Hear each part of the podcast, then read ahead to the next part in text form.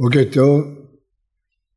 בתוך הדרמה הגדולה של סיפור יוסף ואחיו מופיעים אה, כמה סיפורי משנה שיש להם חשיבות גם בקשר לסיפור הכללי אבל יש להם חשיבות גם בעצמם. אז היום לא נדבר על הדרמה הגדולה אלא נדבר על סיפורי המשנה שמלווים את הדרמה הזאת. יש סיפור של ראובן. ראובן בא לבור ורואה אין יוסף בבור. ראובן נתן את העצה להניח את, את יוסף בבור בידינו לא, לא תהיה בו, לא נשפוך דם והתורה מעידה להצילו מידם למען השיבו אל אביו תורה מעידה בפירוש שהכוונה שלו הייתה נכונה, להציל אותו מידם ולהשיבו אל אביו. אז לכאורה הוא היה צריך לחשב גיבור גדול, אבל אנחנו יודעים שלא כך. יהודה מקבל את כל הקרדיט על מה שהוא עשה ב"ויגש אליו יהודה". ואילו ראובן שבזכותו יוסף חי, הרי אילולא לא היה ראובן היו הורגים אותו במקום, ראובן הרגהו. כלומר חיה רעה חלטו, תרור תורף יוסף. ראובן הוא זה שהציל את יוסף ממוות לחיים, ובסופו של דבר אה, נפגשו הבן והאבא אחרי שנים רבות, אבל סוף סוף הוא הציל אותו. מדוע ראובן לא מקבל את הקרדיט הנכון על המעשה הזה מחכמים? עשה מעשה אה, הירואי, יצא מול האחים והציל את אחיו ממוות לחיים. אחרת כל הסיפור היה אחרת, היה טרגדיה נוראה אם היו מצליחים להרוג אותו. אבל לא רצינו שראובן קיבל את השבחים הללו והבכורה שלו נתפסת כבכורה מפוקפקת, לקחו לו, תנו ליוסף, מדוע? התשובה היא כתובה בדברי החכמים עצמם. כשאדם עושה מעשה צריך לעשות אותו מושלם. ראובן לא היה לו את העוז לעשות את המעשה באופן מושלם. הוא היה בכור, מי שיודע בתפיסות של פעם, האחים לא יכולים להתווכח עם הבכור, לא יכולים לחלוק עליו. מה שהבכור אומר, הם עושים. ואם כן, הייתה יכולת לראובן להתגבר על אחיו ולהציל את יוסף. להגיד להם לא, אל תעשו לו כלום, לא בור ולא שום דבר. אז נכון שהייתה לו כוונה טובה, ונכון שהוא הצליח להציל אותו ממוות החיים, אבל הוא היה יכול להצליח גם למנוע את מכירתו לעבד. ומה שמנע אותו, עצר אותו באמצע, זה שלא היה לו את התעוזה המושלמת. הוא היה מוכן לעמוד מול האחים באופן חלקי. תגיד להם, אנחנו לא נשפוך יד, נשליך אותו לבור, יש שם נחשים, אם הוא חייב מיטה, הנחשים יהרגו אותו, אנחנו לא הרגנו אותו, לא נהרוג אותו בעצמנו. אז הוא בזה הצליח לשכנע אותם, אבל לא היה לו את האומץ לעמוד מולם עד הסוף. ואנחנו מוצאים את זה אחר כך, שראובן, אה, כאשר האחים קורא להם עלילת הכסף של יוסף, אז הם אומרים אבל אשמים אנחנו וכן הלאה. אז כתוב שראובן אומר לו אמרתי לכם אל תחטאו בילד. פתאום הוא נזכר שהוא אמר להם אל תחטאו בילד, אבל למה הוא לא הציל אותו? הוא עשה תוכנית שהוא יבוא מחר ויוציא אותו מהבור. למה הוא לא הציל אותו מידם? אז נכון, כשהוא בא וראה אין יוסף בבור, הוא הבין שקרה אסון, שהוא לא תכנן, שהתוכנית שלו לא הצליחה. אבל למה הוא לא עשה את הדבר בשלמות? אדם שעושה דבר צריך להשלים אותו עד הסוף. הרמח"ל אומר במידת הזריזות שאחד מהחלקים של מידת הזריזות זה להשלים את המעשה עד הסוף. לא לעצור אותו באמצע. אם החלטת שראובן לא צריך לחט... שלא צריך לחטוא ביוסף, לא צריך לפגוע בו, אז והחלטת לעמוד מול האחים, תעמוד מול האחים עד הסוף. ולא היה לראובן העוז אה, להשלים את זה, ולכן חכמים לא ראו במעשה שלו מעשה גבורה למרות שהוא הציל חיים. הוא הציל את חייו של יוסף, הוא רצה להשיב אותו לאביו, אבל לא היה לו את האומץ ללכת עד הסוף עם התעוזה שלו. וזה הפגם בראובן. לעומת זאת, באופן מפתיע, חכמים נותנים אה, קרדיט גדול ליהודה. גם אה, יעקב אה, בברכות מברך את יהודה, ברכות רבות, גיבור כמו אריה וכן הלאה, הוא מקבל את כל הקרדיטים, וברור כי יוצאת ממנו המלוכה, דוד, מלך ישראל משבט יהודה. כל המלכים, שבט יהודה. מה השבח שמקבל דוד, אה, יהודה? שבמעשה תמר הוא, היא מוצאת, היא אומרת הכר נא למי החותמת, הפתילים, הבתי האלה. ויאמר יהודה צדקה ממני. חכמים משבחים אותו על שתי המילים האלה שבח גדול ועצוב. שהוא הודה שזה הוא. עכשיו אני רוצה שנתבונן, כי צריך ללמוד מזה הרבה. הרי מה היה שם? תמר הולכת להישרף. הולכת להישרף, היא מוצאת. מוצאת לשרפה. ציורה ותישרף. הוא פסק את דינה לשרפה. והנה הוא מגלה עכשיו שזה לא נכון.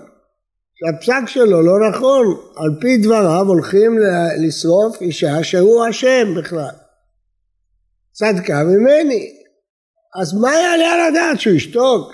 שהוא ייתן שישרפו אישה? מה משבחים אותו כל כך שהוא אמר צדקה ממני? וכי יעלה על הדעת שיהודה ייתן שישרפו את תמר על לא עוול וכפה? איך יעלה על הדעת דבר כזה? פשיטה שהוא היה צריך לעצור מיד את כל המשפט.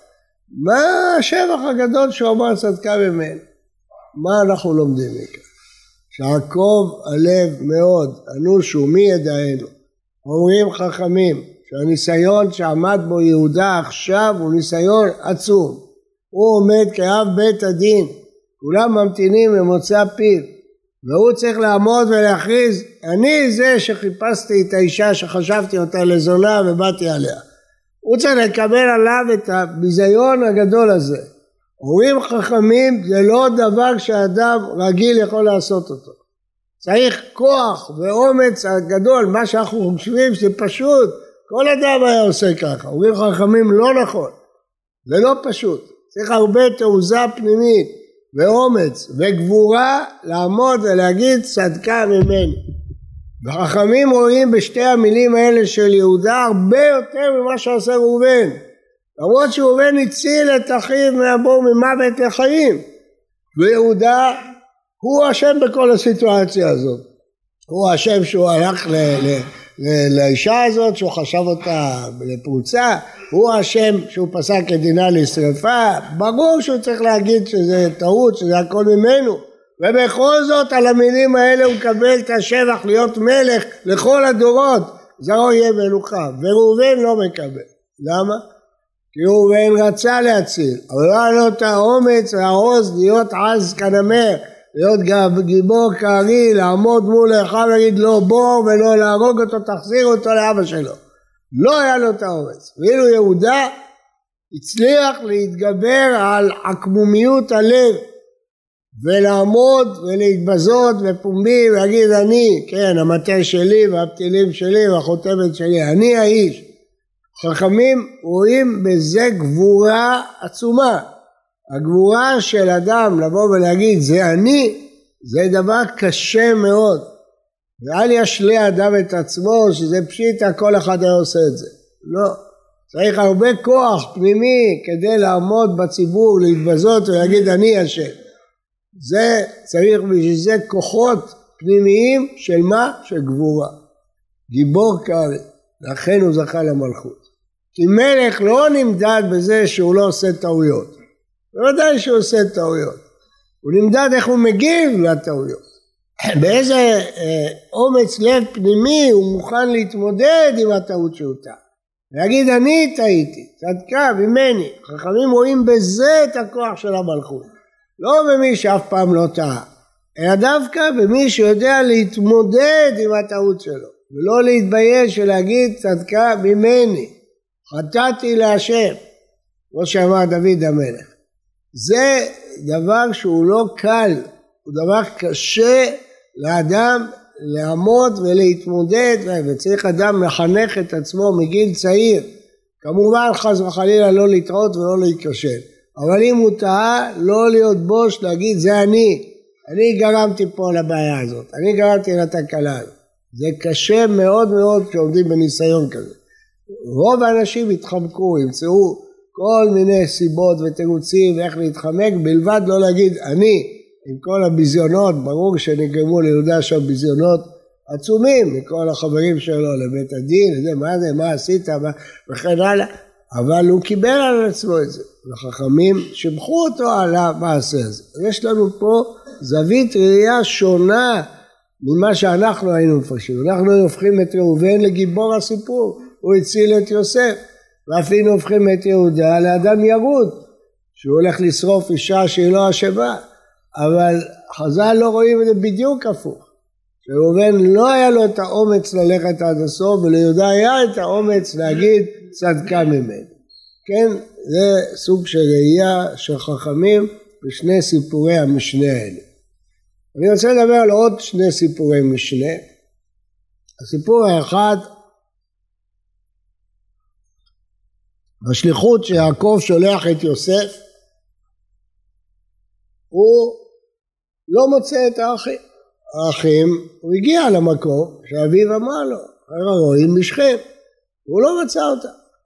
דרך הרועים שהם נודדים ממקום למקום, איפה שיש מהם. וימצאו איש והיה בשדה, אמרו לו, מה תבקש? ויאמר את אחי אנוכי מבקש. אגיד נא לי היכן הם רואים? אמרו לו, הנה הם בעדותיו, לך תמצאם בעדותיו. מה זה הסיפור הזה? מה מלמד הסיפור הזה? בשביל מה התורה הכניסה אותו? מה, מה היה חסר אם יוסף היה מגיע לשכם ומוצא את האחים וזהו? מה היה צריך שהוא לא ימצא אותם וימצאו איש, יגיד לו מה אתה מבקש, אומר לו אתה חי, אתה מבקש, לשלוח אותו לעדותיו. לומדים מזה שני דברים, שונים לחלוטין. דבר אחד, הנאמנות והמסירות של יוסף. אין ספק שיוסף ידע על המתח בינו לאחיו. וישנאו אותו, לא יכלו דברו לשלום. הוא רואה שהאחים לא מדברים איתו. אז ברור שהוא הבין, הוא היה תמים, לא העובדה שהוא סיפר להם את החלומות שלו, אבל הוא ידע שיש מתח עצום בינו לביניהם. אבא שלו שולח אותו עליהם, ואנחנו יודעים שהמתח הזה היה קרוב לשפיכות דמים. אז הוא יכול להגיד, לא מצאתי, לחזור ליעקב, אומר, הלכתי, הגעתי לשכם, לא מצאתי אותה, זהו. מה הוא שלח אותה? לראות את שלום הצאן, את שלום האחים, לא מצאתי אותה. לא יודע איפה הם רואים. לא, יוסף דבק במשימה שלו עד שהוא ישלים אותה. אגיד ענה לי איפה הם רואים, הוא רוצה לקיים את השליחות של אביו, למצוא את האחים ולהגיע אליהם. זאת זווית אחת. זווית שנייה, בכיוון אחר לגמרי. הרי אילולא אותו האיש, לא היה קורה כלום. יוסף היה חוזר הביתה והיינו חוסכים שלוש פרשיות שבוע, דרמטיות וקשות. הכל גרם האיש הזה. האיש הזה שלח אותו אל מותו בעצם, שלח אותו אל המקום שרוצים להרוג אותו. ויצאו איש טועה בשדה, הוא שולח אותו לעדותיו. בשביל מה התורה מספרת את זה? אין ספק שיש פה מה שאמרו חכמים, וישלחהו מעמק חברון ועצה עמוקה של אותו צדיק הקבור בחברון. ומה שיוסף הצדיק אומר בסוף המעשה, אתם חשבתם לרעה, אלוהים חשבה לטובה. כלומר, ברור שלסיפור הזה יש שלושה מישורים. מישור אחד, המישור האנושי, הסיפור בין יוסף לאחיו. המישור השני, יותר עמוק, שצריך להוריד את יוסף למצרים כדי שהוא יכלכל את בית יעקב ברעב. והמישור השלישי עוד יותר עמוק, שצריך להוריד את יוסף למצרים כדי להתחיל את גלות מצרים. אז יש פה שלושה מישורים שכל מישור עמוק במישור השני. ואין ספק שהסיפור של האיש בא להצביע שיש מטרה להוריד את ישראל למצרים. אנחנו לא, הסיפור לא רוצה שיוסף יחזור הביתה. הוא הוא איש ושולח אותו למקום שישלחו אותו למצרים, כי יש תוכנית אלוהית שיוסף ירד למצרים. בין במישור השני כדי לכלכל את בית אחיו ברעב, ובין במישור השלישי כדי להתחיל את גלות מצרים, אז ברור שהאיש הזה תוכנן משמיים כדי להוריד אותו מצרים. זאת אומרת שיש פה שלוש מערכות, והדבר הזה הוא חשוב מאוד מאוד, אני לא יכול עד כמה להדגיש את החשיבות שלו, שהתורה מפרידה בין המישורים. יעקב, לפי דברי החכמים, לא נהג כשורה בזה שהוא נתן לו כתונת פסים, העדיף אותו על אחיו. יוסף לא נהג כשורה בזה שהוא סיפר את החלומות לאחיו. האחים חטאו חטא גדול, אבל אשמים אנחנו, שחכמים אומרים, זה עמד להם עד עשרה הרוגי מלכות, חטא גדול מאוד שרצו להרוג את יוסף ומכרו אותו לעבד, חטא כבד, אשמים אנחנו. אבל הרי הכל מתוכנן משמיים, כדי להוריד את יוסף למצרים, להחיות אברהם, כדי להוריד את יעקב למצרים, להתחיל את גזירת ברית בין הבתרים. אבל אין קשר בין המישורים. האדם צריך להתנהל בחייו לפי התורה ולפי המוסר, ולא לפי תוכניות אלוקיות. הוא צריך ללכת לפי המוסר, לפי המוסר אתה לא צריך להפלות בין הבנים, אל תפלה אותם. לפי המוסר אתה לא צריך לספר חלומות לאחיך, אל תספר. לפי המוסר אתם לא צריכים לנהוג ככה באחיכם, להרוג אותו, למכור אותו לעבד, אז זה לא משנה אם הקדוש ברוך הוא מתכנן תוכניות שלו. זה שני דברים שונים. לקדוש ברוך הוא יש עלילות, הקדוש ברוך הוא עושה עלילות איך להגיע למטרה שלו. אבל זה לא תפקיד האדם. האדם לא צריך להתערב בעלילות של הקדוש ברוך הוא. הוא צריך לעשות את הטוב והישר בעיני אלוקים באדם. ולא להגיד, כן, אני עושה את זה כי זאת התוכנית האלוקית עכשיו. זה נוגע גם לימינו. אדם צריך לנהוג לפי הצדק והמוסר והיושר. לא להגיד, אבל אנחנו עכשיו בתוכנית אלוהית גדולה של הגאולה. מה זה קשור אחד לשני? הקדוש ברוך הוא עושה את התוכניות שלו, הוא רוצה לגאול את ישראל, הוא גואל את ישראל, אתה צריך לעשות את החובות שלך, הטוב והישר והמוסרי והנכון. זה לא קשור, אתה לא צריך להגיד, לא, יוסף בטח צריך לרדת למצרים, אז בואו נמכור אותו לעבד כדי שהוא יחיה עם רב. כמובן שזאת טעות איומה, אסור לאדם לנהוג במעשיו לפי תוכנית אלוקית שהוא צופה. הוא צריך לנהוג לפי מה שהתורה ציוותה אותו. בצדק, במוסר, ביושר, אם יש נביא, הוא אומר לו מה לעשות, צריך לעשות על פי נביא, זה גם מצוות התורה. האלוקים מתכנן את התוכניות שלו, יש לו את העלילות שלו, איך הוא מתכנן את התוכניות שלו. אז זה הסיפור המשנה השלישי של באמצע איש. ויש סיפור רביעי. כתוב שהשיירה נושאת נכות ועלות וסמים. אומרים חכמים שהקדוש ברוך הוא לא רצה שהוא ירד בשיירה של מוכרי נפט מאז ועד היום הערבים מוכרים נפט, אז רש"י כבר ידע את זה, שזה מה שהערבים מכרו, הוא לא רצה שיוסף יהיה לו ריח רע בדרך, אז הוא רצה שיהיה לו ריח טוב, אז הוא הביא לו שיירה של בשמים. והדברים האלה מטמיעים ומפליאים. מה כתוב פה? יוסף הולך להימכר לעבד לעשרות שנים, אז זה מה שחשוב אם יהיה ריח של נפט או ריח של בשמים, מה יעזור לו הריח של הבשמים, הוא נמכר לעבד, אז זה מה שמשנה אם זה יהיה ריח כזה או ריח כזה, מה חכמים רוצים להגיד לנו? לא, התשובה היא לא, חכמים רוצים להגיד לנו דבר גדול מאוד, שאפילו בשעת הייאוש הגדול, לא עשיתי מאומה, שמו אותי לבוא. יוסף לא מבין מה קורה איתו. רוצים להרוג אותו, מוכרים אותו לעבד, מכניסים אותו שם לבית האסורים, הוא לא יודע מה קורה איתו, מה מתרחש איתו. והקדוש ברוך הוא שולח לו סימן, אני איתך. שים לב, יש פה שערה של בשמים, לא של נפט. לא כדי שיריח כך או כך זה יציל אותו, כדי שהוא יראה שמישהו משגיח עליו, שהוא יראה שהקדוש ברוך הוא לא עזב אותו. זה סימן, זה אות, אנחנו גם בסליחות יש לנו משפט כזה, עשה עמנו אות, תן לנו סימן שאתה איתנו, שאתה עדיין איתנו. נתנו משמיים פה סימן ליוסף שלא התייאש. הוא חושב הרי הערבים האלה תמיד מוכרים נפט, מה פתאום הם מוכרים וסמים? או, כנראה הקדוש ברוך הוא לא שכח אותי, חושב עליי.